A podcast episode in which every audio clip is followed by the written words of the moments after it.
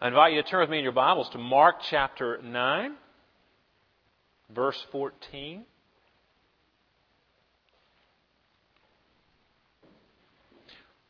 We're going to read to verse 32. I told Kim I was going to do that. I'd probably end up expanding the reading a little bit, and sure enough, I was a prophet.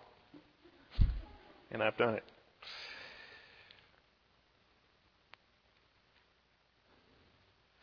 But just to give you the context as you turn there, uh, sandwiched between two predictions that Jesus makes of his suffering and death and resurrection, one of which we'll read at the end, uh, the passage that we're looking at today. Uh, sandwiched between these two predictions that Jesus makes is the account of the Transfiguration, where Jesus' Jesus' glory is revealed to Peter, James, and John there on the mountain. And we looked at that Sunday before last. And then you have this scene that we're looking at today, this, this scene of total chaos before us today.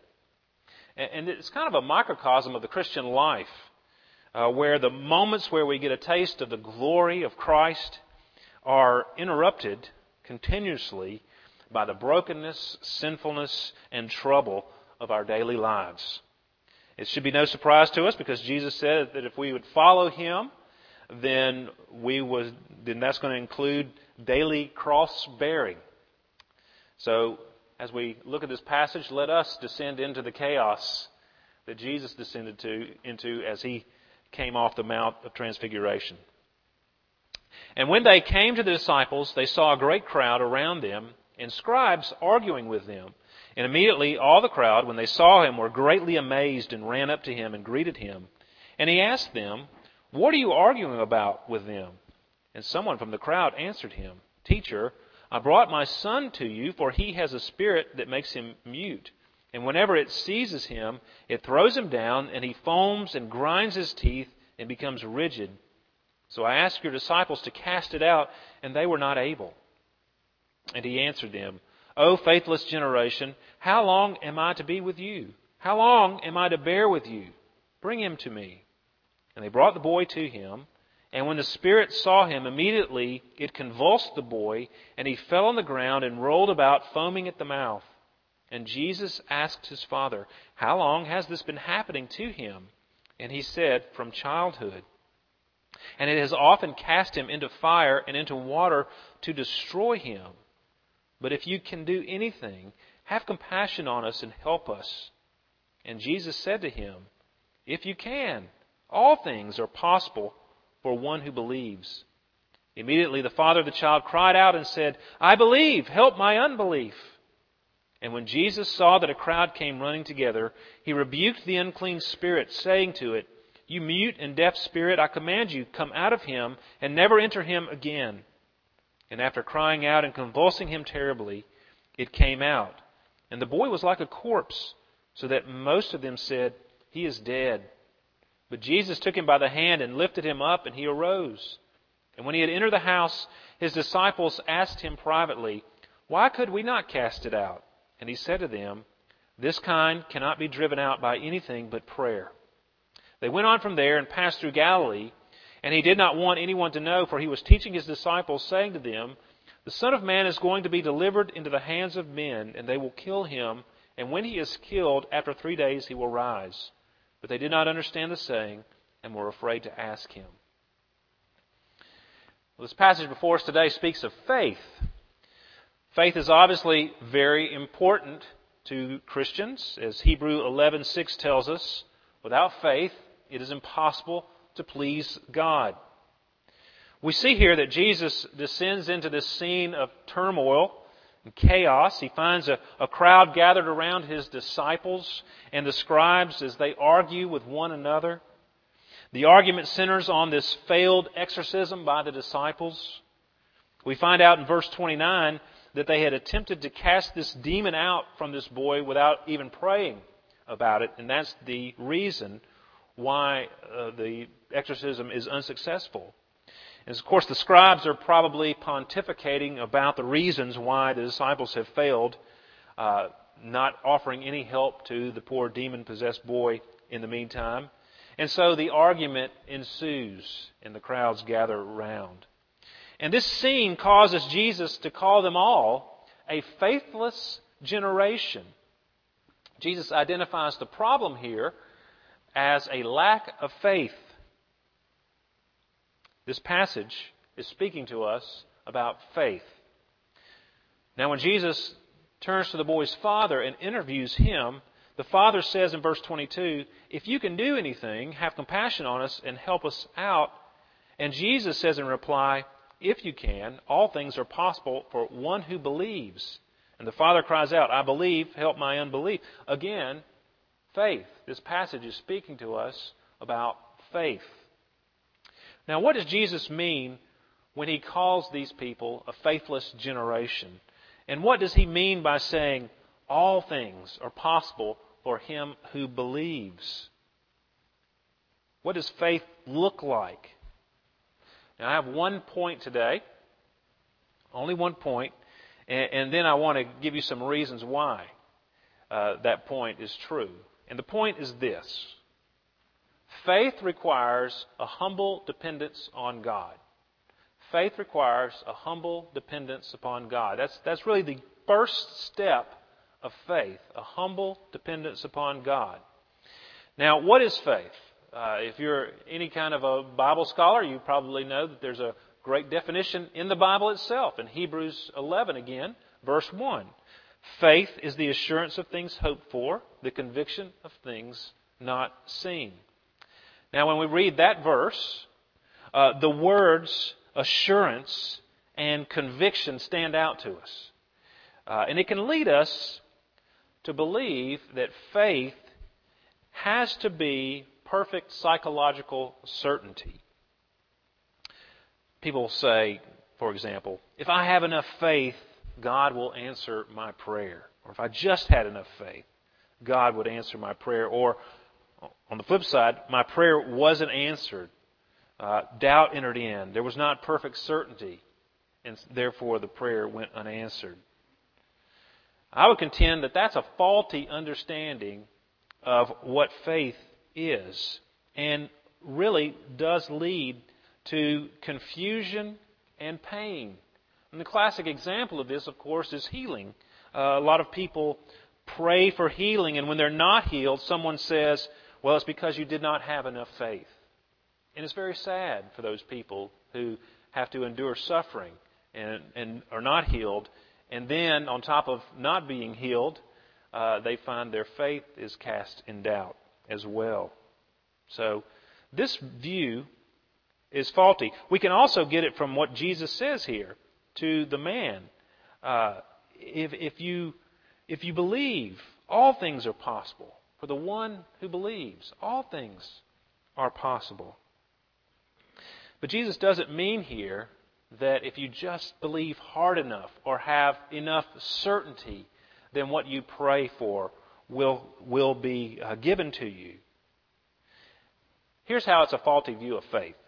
If you think that Christ will not hear you until your faith is in a certain condition, until it's strong enough, or um, if you believe hard enough, then you're actually having faith in faith instead of faith in Christ. That shifts the emphasis from Christ to the condition of your faith is that which helps you. You know, when you say, if I believe hard enough, then God will heal me. Well, what you're, what you're looking at is your own self, your own faith. And that's got to be good enough for something to happen. So then the onus becomes yours. You're the one that is actually bringing about the healing or not bringing about the healing. But that's not true faith. The most important part of faith is the object of your faith to look to God, to look to Christ. He is the object. He's the only one who can actually do anything about the problems that we have. When people say prayers are not answered because of the condition of a person's faith, they're trusting in the wrong object. They're trusting in themselves instead of in Christ, where their faith should be. In that scenario, the onus is not on Christ, where it should be, but on the person and their ability to convince themselves that something will happen. It's kind of like uh, staring at the windshield instead of looking through the windshield. You know, if you just stared at the windshield while you were driving, you're going to have a wreck. You're going to have an accident. And if you look at the condition of your faith rather than Christ, your life's going to become a wreck. You got to look at the object of faith, which is Christ. Now, in Hebrews 11:1 it says it's the assurance of things hoped for, the conviction of things not seen. How much assurance and conviction must one have to have true faith? Those words are strong. But if you look at this passage before us today, the boy is a, boy's father is a great example to us because he says, I believe, help my unbelief. What he's actually admitting is that his faith is partial and incomplete. Uh, he's coming to Christ,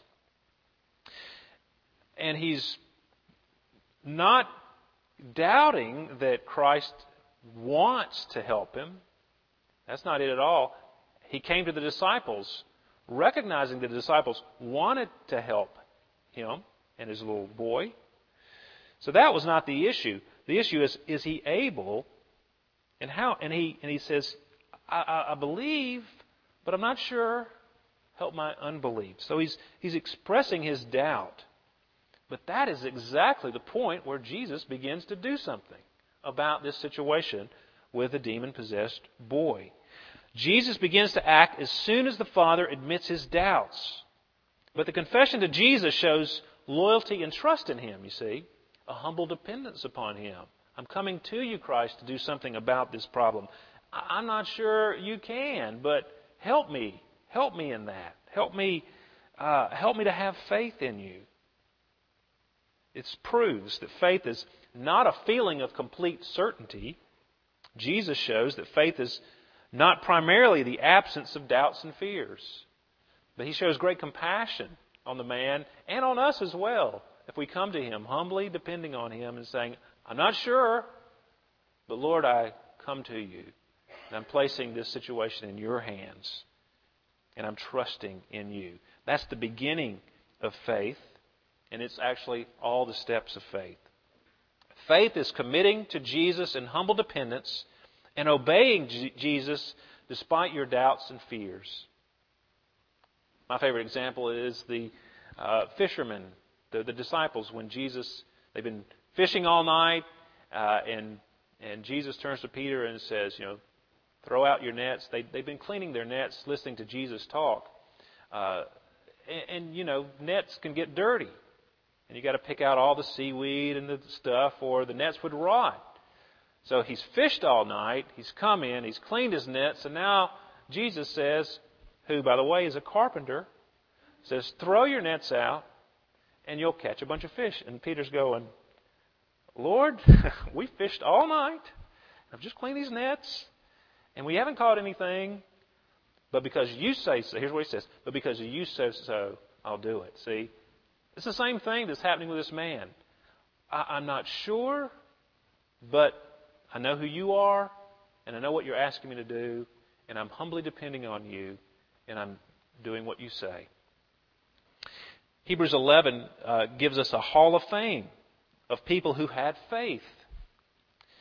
They had the assurance of things hoped for, the conviction of things not seen. But it didn't necessarily mean they had full disclosure. They didn't have a clarity about everything that was going to happen. If you look at the, there's three great examples in there. There's a, there's a number of people listed, but Noah, Abraham, Moses are three of the, the bigger ones. I'll just give you Noah and Abraham. It says here about Noah in Hebrews 11:7, by faith Noah, being warned by God concerning events as yet unseen, in reverent fear constructed an ark for the saving of his household. So Noah was told by God, as we know from Genesis, uh, God came to him and said, There's going to be a, a big flood, and I want you to prepare this ark, and here are the dimensions for the ark, and gather the animals, etc. And it tells us here in Hebrews that the reason that he obeyed was because of reverent fear. And it's the same way of saying humble dependence. Uh, he, he knew God. Uh, I'm sure when he got the dimensions of this boat and said, you know, it's like the size of a aircraft carrier. This thing was huge. How am I going to do this? How am I going to gather up all these animals? Uh, there was probably a lots of doubts and fears that Noah had. But he did it because he, he humbly depended upon God. He had a respect for God. Abraham, Hebrews 11, verse 8. By faith, Abraham obeyed when he was called to go out to a place that he was to receive as an inheritance. And he went out not knowing where he was going. Could you imagine that? God coming to you and say, okay, I want you to pack up all your stuff and put it in the car and strap in the kids, and I'll tell you where to go after that. That'd be hard to do. And I'm sure Abraham had many doubts and fears as he began that journey. But he knew his God and he placed his life in God's hands, humbly depending upon the Lord. And of course, the Lord did take him to that place. And all through the life of Abraham, you see that he had doubts and fears. God said, I'm going to, I'm going to give you descendants in addition to this land. And sometimes he, his faith failed and he took matters into his own hands. The episode with Hagar and Ishmael was him trying to take matters into his own hands. But he came back to the Lord, and the Lord did provide exactly what he promised. Continued to humbly depend on the Lord. So even in that chapter that gives us the impression that we have to have perfect assurance and perfect certainty about things, there are many examples, and there are others as well, uh, of people who did not have complete certainty. But the first step, completely putting their dependence upon the Lord in humility. Now, let me repeat what I said before.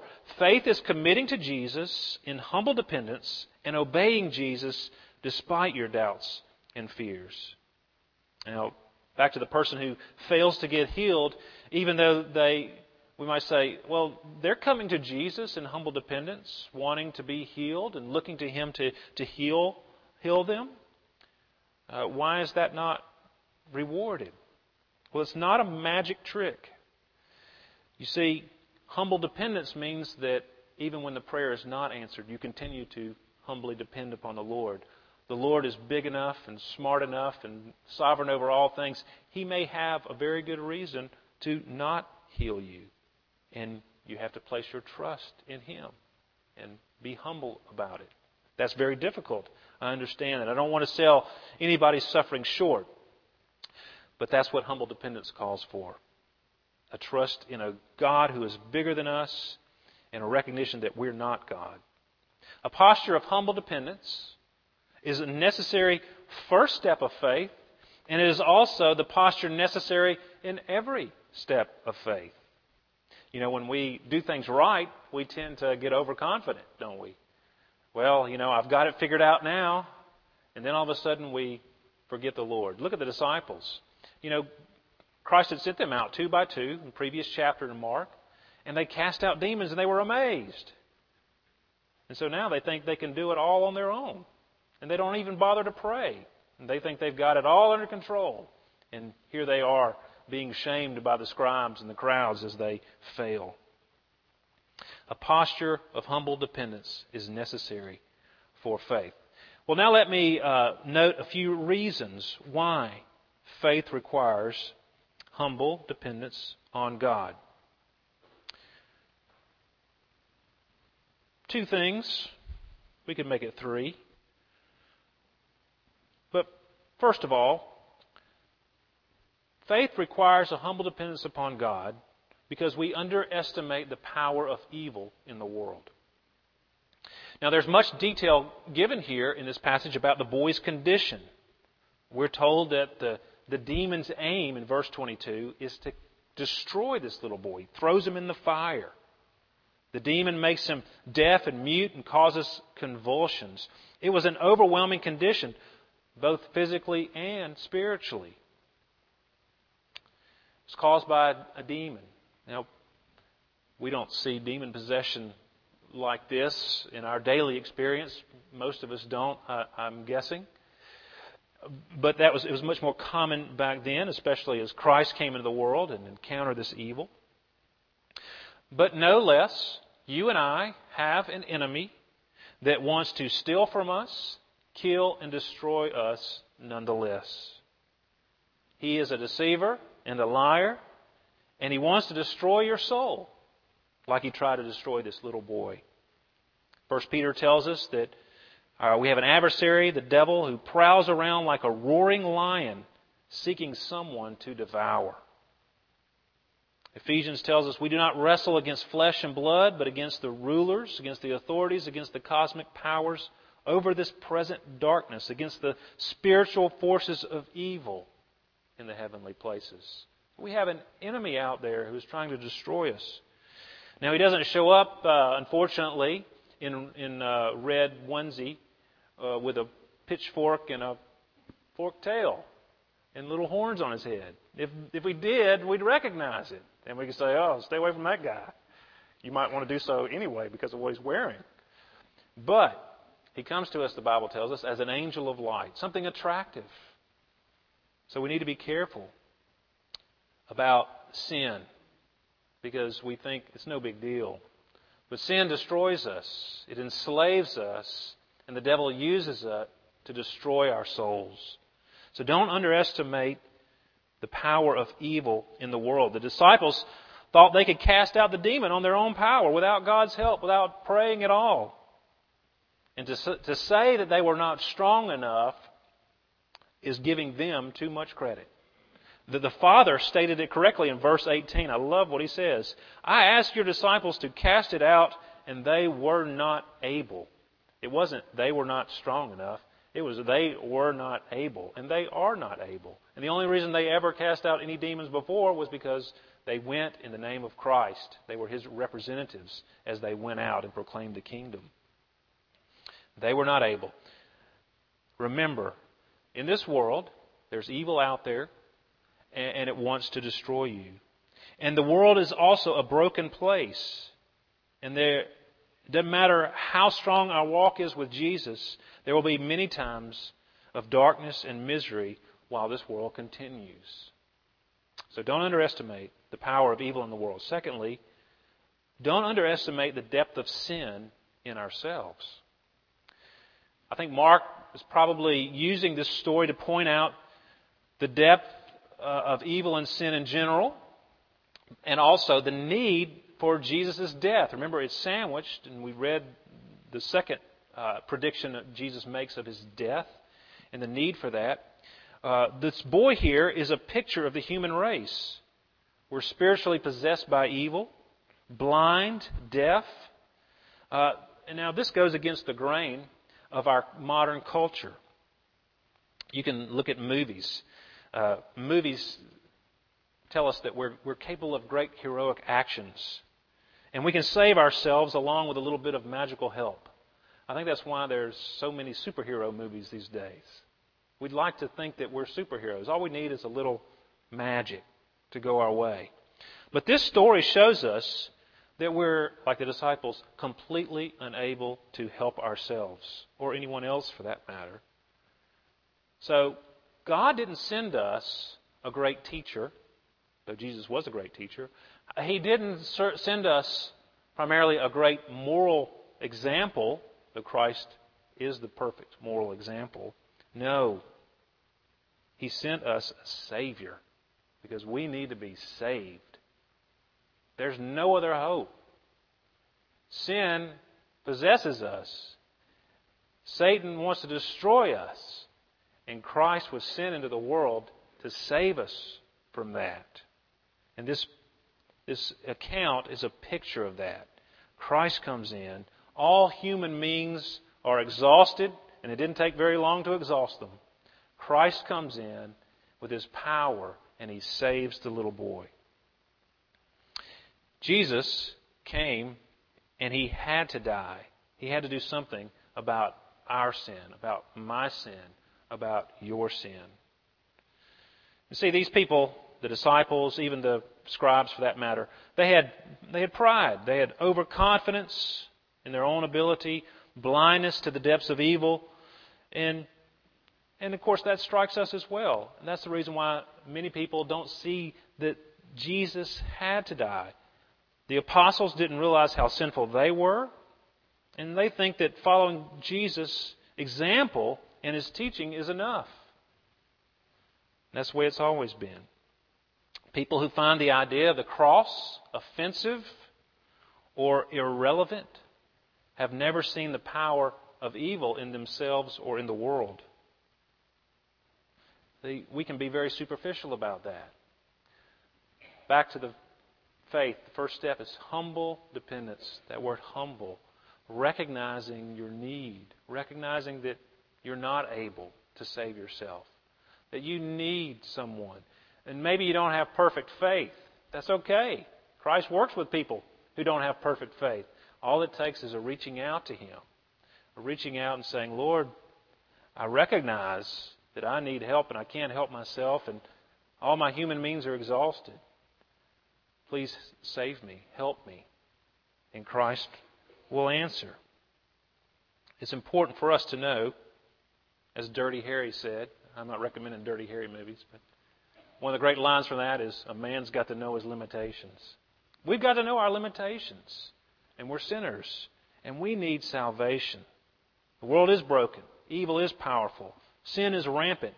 Humanity is helpless. We need salvation. Now, New Year's resolutions. You know, a lot of us have made New Year's resolutions, and we we you know want to make a change for the new year. But you know, human resolve, human willpower will only take you so far. Maybe you've already broken your resolution for the year.